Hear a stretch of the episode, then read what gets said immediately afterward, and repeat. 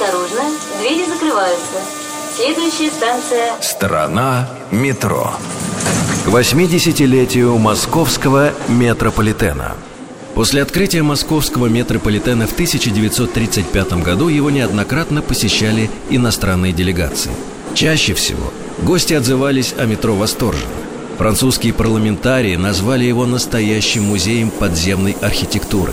А вот один из швейцарских журналов напечатал репортаж под заголовком «Московское метро.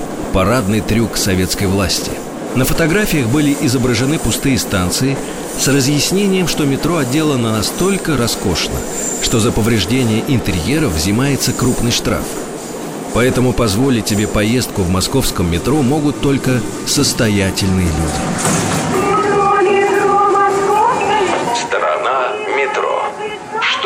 Скрывается под землей? Полная версия по субботам с 6 вечера, а также в любое время на сайте Радио Маяк и в подкастах iTunes.